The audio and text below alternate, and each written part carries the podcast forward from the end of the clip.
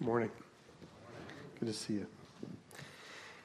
If you want to open to Hebrews chapter two, we'll be there.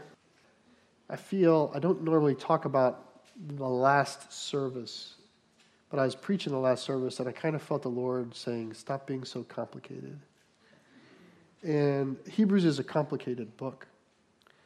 And so if Uh, if if you feel perhaps like I'm going to make it an effort to distill the word in a way that's faithful to the Holy Spirit, I just want you to know if, if you want to hear the more complicated version, uh, you can find it somewhere else. I, uh, it's an it's an effort of obedience, I think, uh, to the Lord, um, because we're on our way to Christian uh, Christmas, and I have in my back of my mind, what if someone's coming in here for the first time, or is they're curious about Jesus? I don't want them to get bogged down in a briar patch of sort of translational complexity, these sorts of things. And um, so I'm really mindful of that. I'm, if you're here today and you feel like you're new to the faith or curious, I, I just want you to know I'm mindful of you. I'm mindful of the table we're coming to this morning. It's the Lord's table. It's for those in Christ, so if you don't consider yourself that. When the time comes, you can just allow the elements to pass. But it's a, it, I want us to steer towards approaching the Lord on our own as a church, uh, both on our own and as a church. And um, what a great what a great place to be. Uh, Hebrews is about who is Jesus. That's what we've we've been walking through. You know, week one, Jesus is God. Week two, he's man. You are so sorely underestimating the Lord if, if you think Jesus is something less than that. And you should really wonder, why are you doing that? And today we're going to begin to sort of unthread some of the practical reasons of that. And I might offer this as a as a a, a place to start to feel. Maybe maybe the writer is is. Going to try to say this this morning. Have you ever felt for yourself like, I know I'm saved, but I don't feel that saved? Or, I really would appreciate it if God would fix that. Lord, if you're there, maybe you haven't prayed exactly that way, but you might have felt that way at times. Sometimes the encouragement of the word, it can sound a little bit like an encouragement of a mother when you're feeling bad about life. You know how after a breakup, a mom might say, oh, there's someone else out there for you. And as a young, having gone through that, some way it's just not that helpful when it comes from mom. You know, like, I know, mom, I just, but, you know, or when they say, you're such a handsome boy. You're like, it doesn't count. You know, your mom. There's some way in our own life that the most profound and wonderful parts of your salvation are being said over you, and they just don't seem to count because of the thing that's going on in your life right now. And I think the Word has something to say to you this morning. I certainly want you to confront the Lord over that before you take the elements. So, we're going to have, uh, as, as the word pivots to be a little bit more practical this morning, we're going to start with a warning about our Christian life.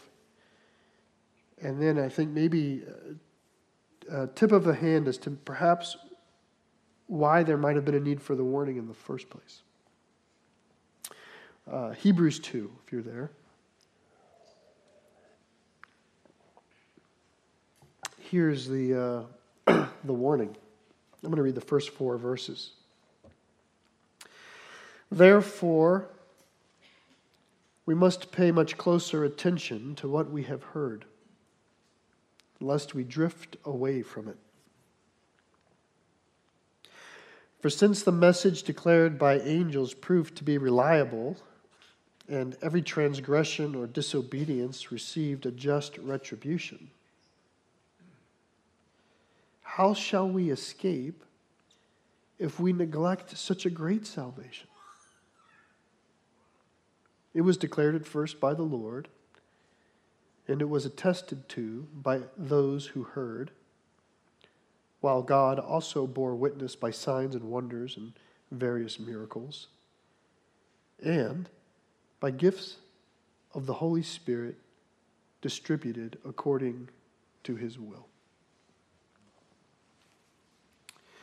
So the warning begins with a therefore, which sort of means the warning is based upon the things that have come out before it, which is this, the first chapter of Hebrews is a strong statement that Jesus is divine. There's no other category for him other than God. It begins to say Jesus is the Son of God. He's the heir to all things. All things were created through him. He's the radiance of the glory of God. He's the exact imprint of his nature. It's by the power of his word that all things are sustained. After having made purification for our sins, he's returned back to his position of glory. He's God. It's just... And then the rest of that chapter was kind of trying to argue on what, as best we might guess, is doubts that were creeping into the church that he was something less than that. And here comes the warning. Therefore, and it's kind of a strong warning. It's the first of several warnings, by the way, in, in the book of Hebrews. Therefore, we must pay much closer attention, much closer attention.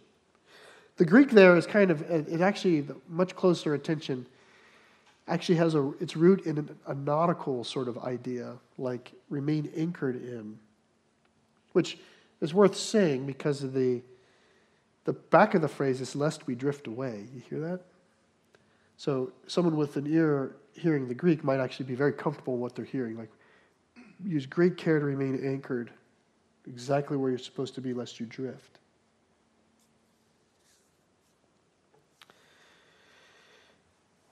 Drifting is different than departing from. Departing feels a little bit more active. Drifting feels passive. If you've ever been at the beach, especially as a parent, kids are playing in the water, they drift.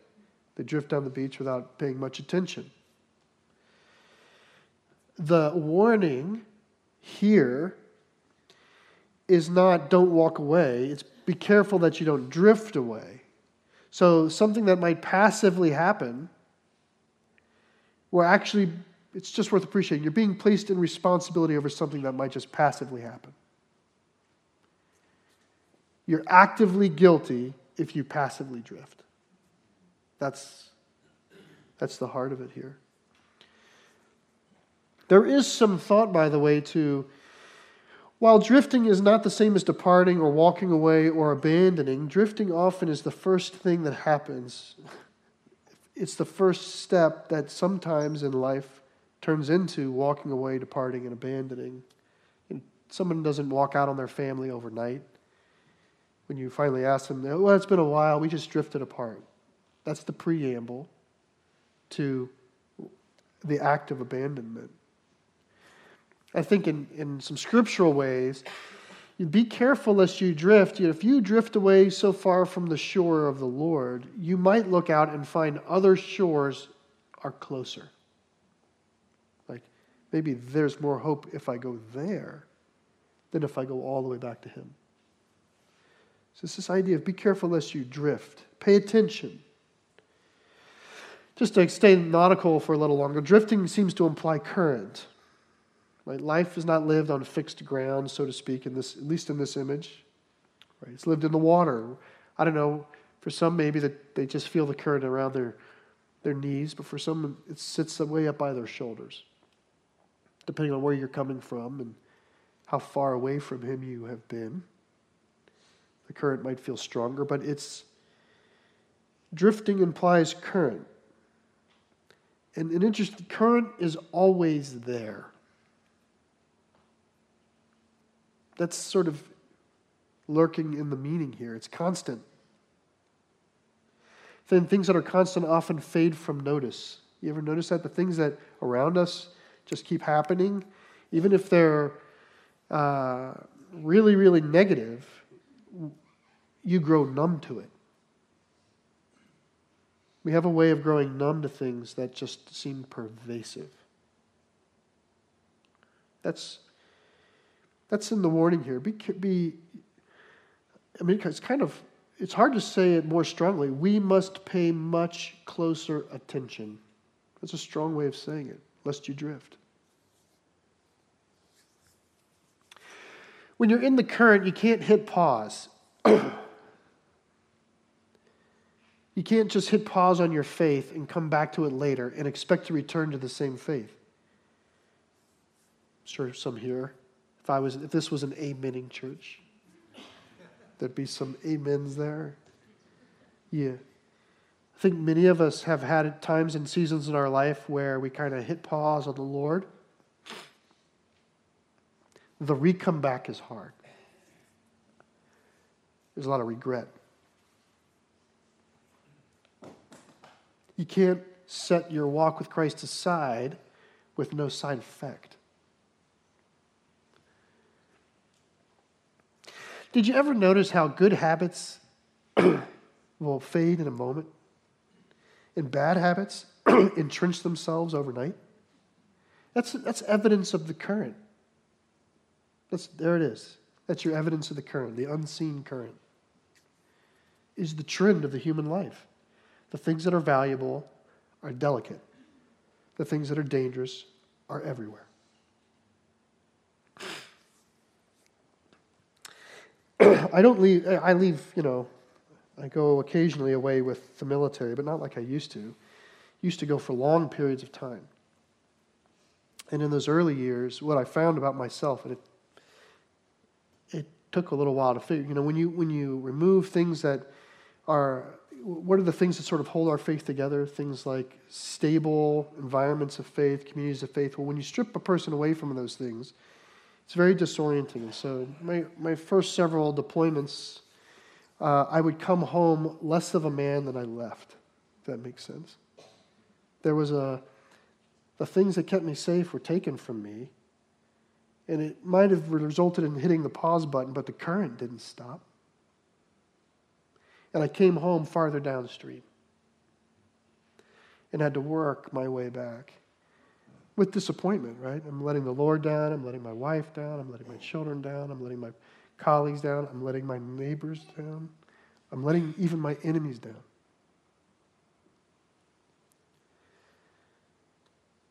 Now, when I go away, I try to pay much closer attention, lest I drift.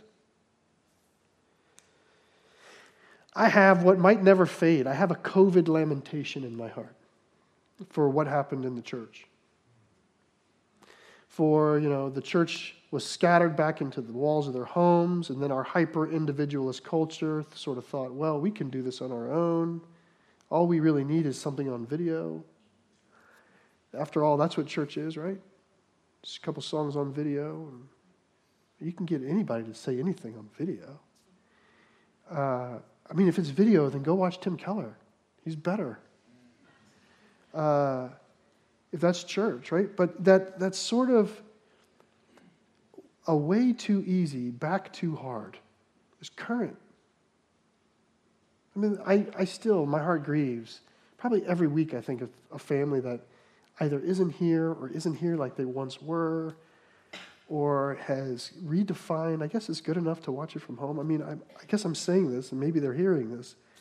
I just have a lamentation for the drift.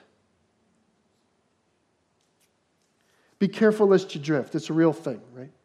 It's real. And, it, and it, this probably could be broadly thought about as a topic. It's being narrowly spoken about here with their view, I think their temptation to reclassify the ministry of Jesus Christ. Something like that, because he's going to keep hammering on who Jesus is. But the tendency to drift, just be, you can drift far enough away that some alternative shore will feel closer to you. It's possible. And you should know, by the way, the book of Hebrews does not handle, if you're accustomed to thinking of the Christian faith as, well, I said the prayer, or I got baptized, or I... It, the, the book of Hebrews, in my opinion, the New Testament does not treat the faith as though you cross a threshold and that's the big thing. The book of you are not going to like this book as we walk through it. It has a high concern for drifting away. Seems like a real thing. So after that warning, there's the warning. Okay, so we're done with the warning. We'll move on. we're going to into we're back into a familiar comparison, a comparison that he's used so far, uh, kind of just like the book started. In former days and in various ways, the Lord spoke through the mouth of the prophets. He'd use it to describe the Old Testament. And he's going to say, and in this present age, he's speaking through his Son. Right? That this comparison, the same comparison is going to exist. We're going to hear the former ways described as the revelation of God as handed down through the ministry of angels, which we talked a little bit about last week. There's likely a fascination and maybe an overplay on what angels did. And, you know, I'm certain that there's some correctness. I don't understand all about it, except he's kind of touching on it again. This notion that a fair amount of the law was transmitted or mediated by the heavenly hosts through Moses. So he's going to refer to that former way as handed down through angels. He's going to refer to this present age as our great salvation. So let me read two and three. For since the message declared by angels proved to be reliable and every transgression or disobedience received a just retribution, how shall we escape if we neglect such a great salvation? You see the comparison? It's a description of the law, the law of Moses, you might say Old Testament Judaism, something like that. He says, if it was binding and effective, if the violation of that law bore just penalty, then he compares it. How much more careful, it's the back end of the warning, how much more careful should we be to neglect what he says, such a great salvation? It's the mechanics of this is, if the lesser is true, how much more the greater? That's the logical mechanic here. The first, it's not that the first was bad or broken, quite the contrary. The first was suitable and correct. The former, the law of Moses, is the law of Moses offered truth. The disregard of that truth bore just penalty. He's saying, how much more woeful is it for us to ignore the law of grace? If God has visited us with grace and we neglect that, what then is going to be your defense before the Lord? So you couldn't live justly and you got penalized. Now you can't even live under grace? Use great care, though we don't squander the grace that the Lord's given us here. I just want to uh, maybe take a side step for a second, just to maybe hear and feel even the way the writer views the ministry of Christ is so much better. Just imagine how, I'm going to say a statement. I want you to imagine how you feel when you hear it, okay?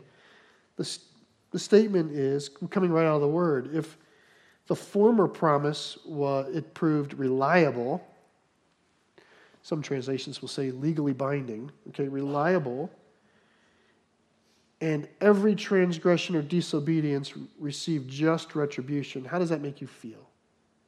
You're living in an environment a reliable environment in which every transgression or disobedience receives its just penalty, okay? How does that make you feel? Versus, this is the language he uses, versus such a great salvation. Such a great salvation. Man, I feel like I know this guy. Those aren't even in the same classroom, right? It's moral math and it's rescue. He says, if the moral math proved true, why in the world? Like, don't ignore the rescue of God. Somehow, they're understanding, the tam- they're tampering, they're entertaining the notion of tampering with who exactly is Jesus. And the, and the writer is warning them, going, listen, you touch that, and you're going to, you're you're tampering with your rescuer. Like, our rescue depends on who he is. It's also, uh, just as I wanted to say, like, the Lord Jesus Christ came to save sinners. That's why he came. It's good news. It's pure, unadulterated good news that he came to save sinners. There is an inescapable back end of the logic, though, which is to ignore that is to your peril. It's, I really think it's inappropriate to preach the gospel of Christ with a, you know, as a whole, with a, with a heavy hand, or to sort of smite somebody with the gospel. That's not, Jesus Christ came to save. It is a great salvation. However, there is a consequence to ignoring a God who died for you. He's saying, use great care. If the penalty for disobedience in the lesser law was just, how much for the greater? Okay. There's the warning. And then it seems, I'm going to read three and four again, but it's, it seems it's going to try to shore up them, uh, shore them back up again, saying, hey, remember what you know. Remember what you know. Somehow, and this is so true in our Christian life, somehow there's, God can be very real in your Christian life, and a few months or years can pass, and you can forget the things he's done that really you should be returning to. That's the table reminds us, remember the right things the right way. So he, he lists them out for them. He gives them four and three. He says, it was declared at first by the Lord. So he says, hey, this good news, this great salvation, God himself spoke it, which matters to me. Our great hope and salvation in Jesus Christ is not some carefully derived intuition of some biblical scholar. No, Jesus came and said it. Our Lord said, this is my body. He said it. You don't have to be, you don't have to do any fancy math there. Jesus died for you, right? So he says, it was first declared by the Lord, and then it was tested by, attested to us by those who heard. So it was declared by the Lord, and this seems to be of regular value in the early church. It was witnessed by people that we know. He's, remember that. Jesus said it. Imagine if we were in A D sixty-five and whoever the speaker was up here was saying, do you remember, Jesus said it, and Fred, you guys know Fred, he saw it. You know, and just imagine Fred's not a, it's a good Fred. Imagine a good Fred. Trustworthy, wise, reliable Fred. You're like, wow, man, I trust Fred as, as long as the day is. Like, if he saw it, he's, he's putting that back in front of them. Our Lord taught it. We know brothers and sisters who saw him. That's the second one. And the third is, and then you experience signs, wonders, and miracles. And the fourth one, and oh, by the way, you've also received the Holy Spirit. You know, I, in some ways, right, especially since we have Scripture, we have church history, and we have the long evidence of God at work in the world. I mean, we have maybe a slightly different list, but not an entirely different list. But I might just say a list that's every bit as forgettable if you're not careful. For this reason, use great, much great care lest you drift. I am certain in this room, some of you would say, undeniably, you have experienced God in your life. At times where you're like, that was the Lord. And yet, I imagine maybe the exact same list will admit that it is forgettable. Don't forget it. He said, buttresses them up with, remember. It's actually an elegant list. He starts with what he did, God. Then he talks about what they said, those who witnessed. And then he talks about what has been experienced among us, what, what we've experienced, the miracles and signs and wonders. And he ends kind of with what you've experienced with the Holy Spirit. Kind of starts way over there with him and ends up way over here with you. All these different ways to remember him. All right, there's the warning. As we move into five through nine, we're going to maybe get to that question I started with, which is something like, what if it doesn't, what if I don't feel like I'm as saved as I am? Sometimes what's been done for us, it doesn't feel quite as true as maybe it is.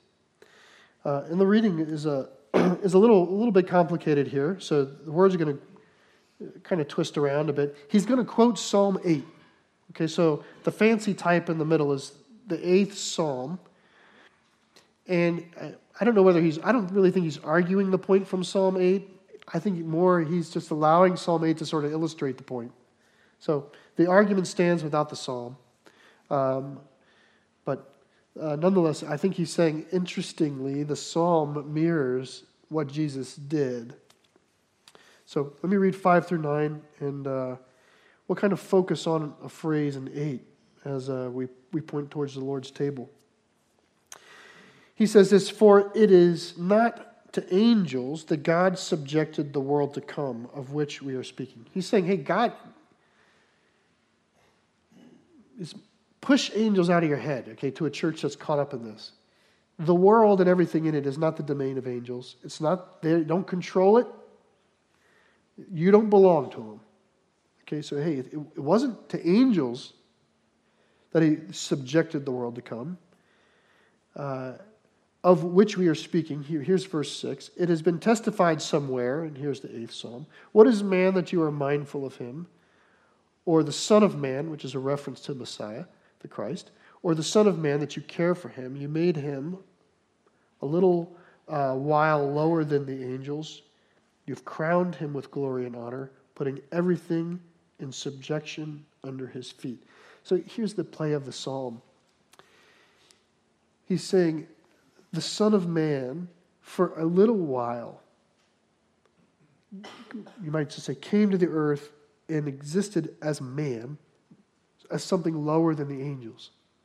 But now, he's crowned with glory and everything is under his feet. That's kind of how he's using the psalm. I'll pick up an eight. "Now, in putting everything in subjection to him, he left nothing outside his control. At present, we do not yet see everything in subjection to him. But we see him who, for a little while, was made lower than the angels, namely Jesus, crowned with glory and honor because of his suffering of death, so that by the grace of God he might taste death for everyone." So, here's the thought is, Jesus... Jesus has now put everything in subjection to him, right? Everything is under his feet. Everything is under his control. Everything in your life is under the control of God. And then you have this phrase, which to me, I'm so grateful it's in the Bible because I'm like, I feel this. It's in eight. "We do not see everything. At present, we do not see everything in subjection." Does that feel like you? Like, I have real problems that at present, I don't feel like just don't sometimes feel like, I'm not saying I don't believe it. I'm just saying I don't feel like God's necessarily in control of it. The writer is acknowledging your feeling. And the writer returns to say, but this here's the deal. We did see Jesus for a little while become small like us, and now he's great like God again.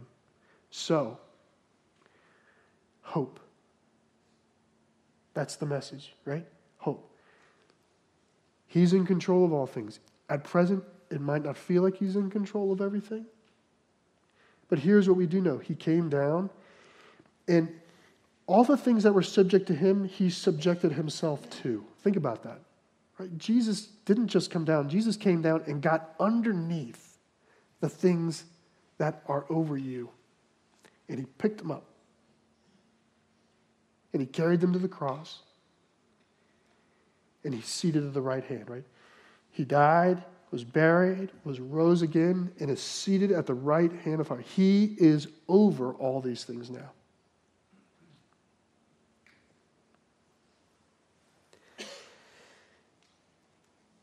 I just want to sit for a second on this thought of, at present, it doesn't feel like it.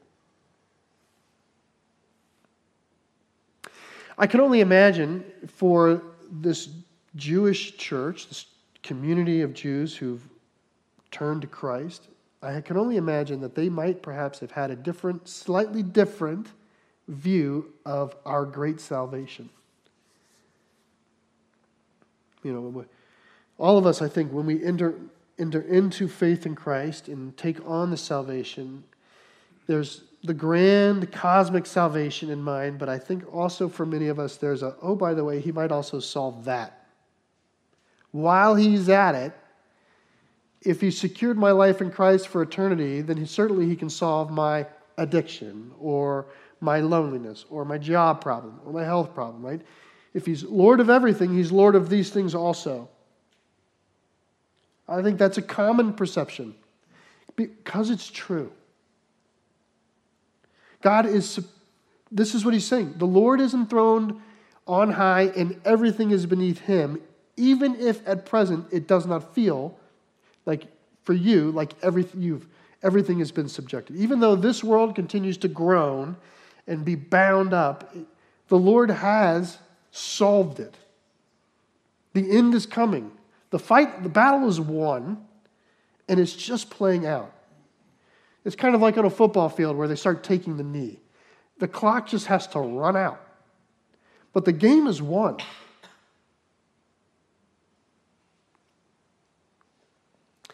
Have you ever found the great salvation that we have coming sometimes feels less real than the small salvation you can't seem to get, like in your day or in your week? Like, oh, I, I'm glad we're not given the choice of exchanging the two, because I think a lot of us might have sold our birthright away for a bowl of soup. Like, he holds on to your inheritance. He's the only one with a grip strong enough to hold on to your inheritance so you don't sell it out for something less.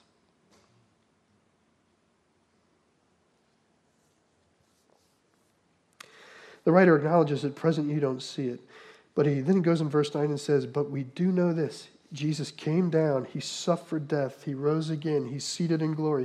It says, having, here's the phrase, think about this for communion, having tasted your death. He tasted your death. So use great care to remain anchored lest you drift. There's the warning.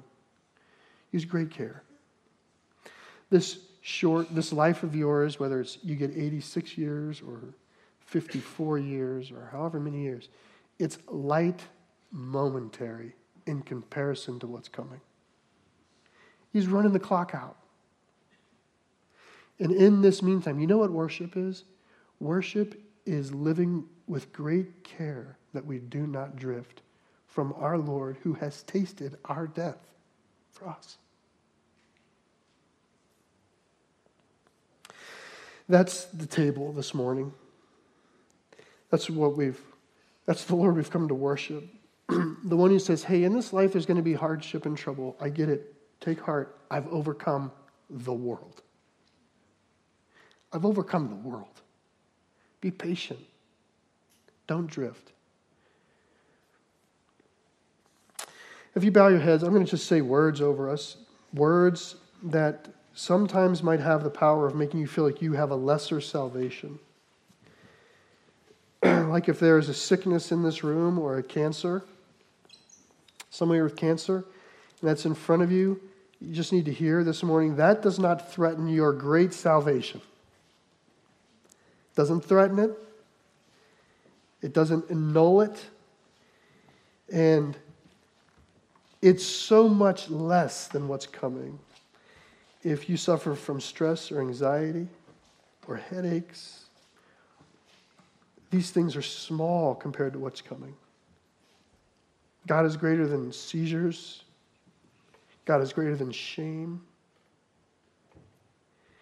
God has tasted your addiction and triumphed over it. God is greater than the fear you suffer from. Your salvation is greater than your insecurities, your lack of purpose. God Our Lord fills that room for you. For he's greater than death. Lord, we ask that you give us great care, that we would not neglect our great salvation. Even though at times in this present life, there's difficulties, there's things that might cause us to drift, Lord, I pray you help make it, keep us anchored in what your Son has done for us. And this morning, Lord, we, we come to the table to remember, to do precisely that, to remember the one thing that matters, that you came, offered yourself up for our lives, and are now seated at the right hand of the Father. We pray, Lord, that that would be robust in our lives and our faith. In Jesus' name, amen.